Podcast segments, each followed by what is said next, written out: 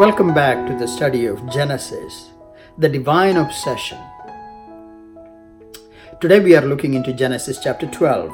And in this chapter, we find God is happy with Abram and walks with him as his friend. We find God is pleased with Abram and promises blessings not only to him but his descendants and all generations to come through him. Then we see Abram trusting in God's hand, leaving Haran, traveling through Canaan and worships God through this journey that he is on we find Abram and his family caught by a famine and moving into Egypt. And that driving them into Egypt was scary and anxiety producing because there he tries to save the life of his wife and of, him, of himself by lying to the king of their identity. So that's the synopsis. That's the gist of the story of Genesis chapter 12. If you read Genesis chapter 12, that's what we will find. But I want to take you to a different place of reflection and study here. Because we live in a world where people move from one place to another very easily. We have become a global village.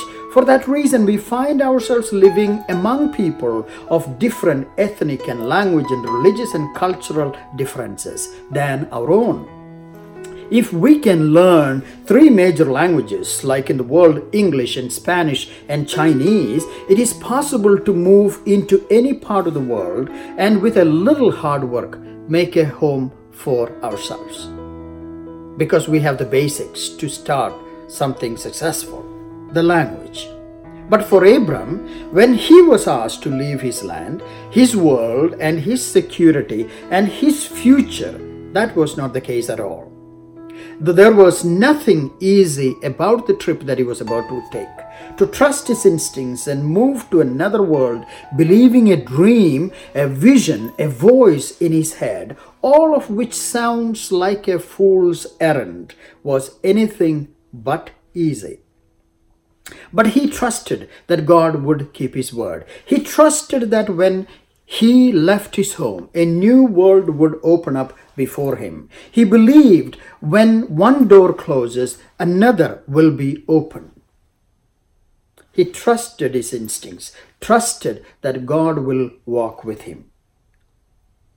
The story of faith is a story of trusting in the consistency of God's promises. Even when we do not see any way forward, we trust that God is going to keep His word to the end. Because biblical history is full of promises that has been fulfilled.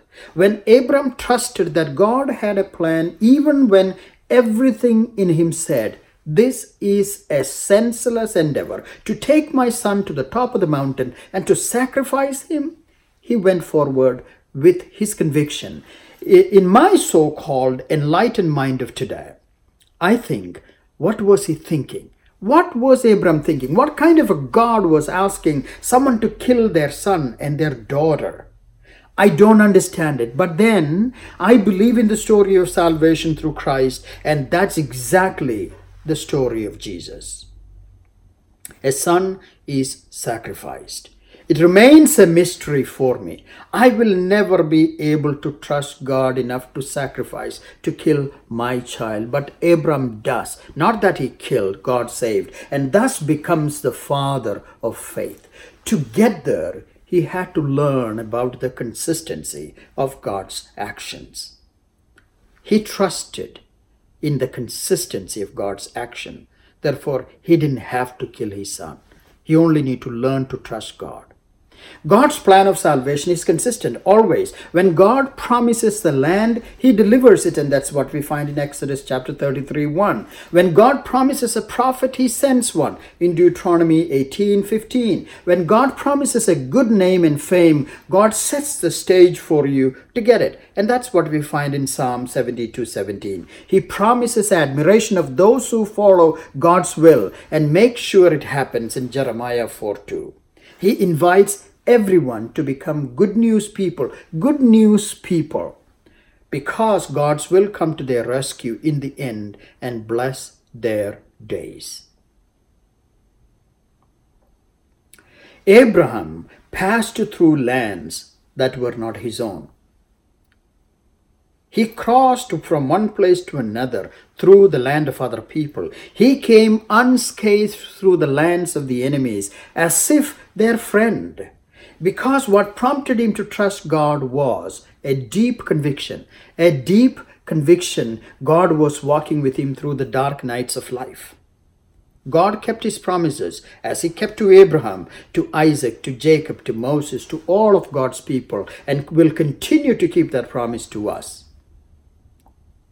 What are we to be? What are we to do to be like Abram and to turn into Abraham, the father of faith, the man who trusted God's promptings within? What shall we do? How shall we do what is impossible in the midst of never ending doubts and fears and anxieties and uncertainties? And we all have it.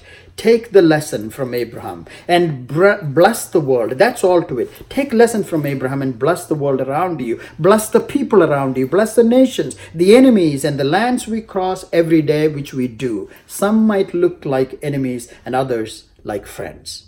But in the end, we have to cross through all the barriers and boundaries, blessing them rather than cursing them. That is the lesson. The salvation of God is brought about by blessing the land we pass through every day because we do pass through the lands of other people, the people's territories, the things that we do not understand, the world that has embraced us the way we are. The best thing to do is to bless them. Bless the world around you in any way possible. The key thought today is to bless, and God will continue to keep His word through your hands and your hearts. So, the book of Genesis, chapter 12, is asking us to bless the land through which we are passing, and we all do. So, the story is incredibly beautiful that Abram the, became Abraham, the father of faith, by passing through the land that was not his own because he trusted in the consistency of God and he learned to bless because that's what God promised Abram and his children that God will continue to bless. Maybe that's what Abraham needed to learn, he thought, and he learned to bless the world around him, and he blessed as he passed. So, the lesson of Genesis chapter 12 maybe is an invitation to us.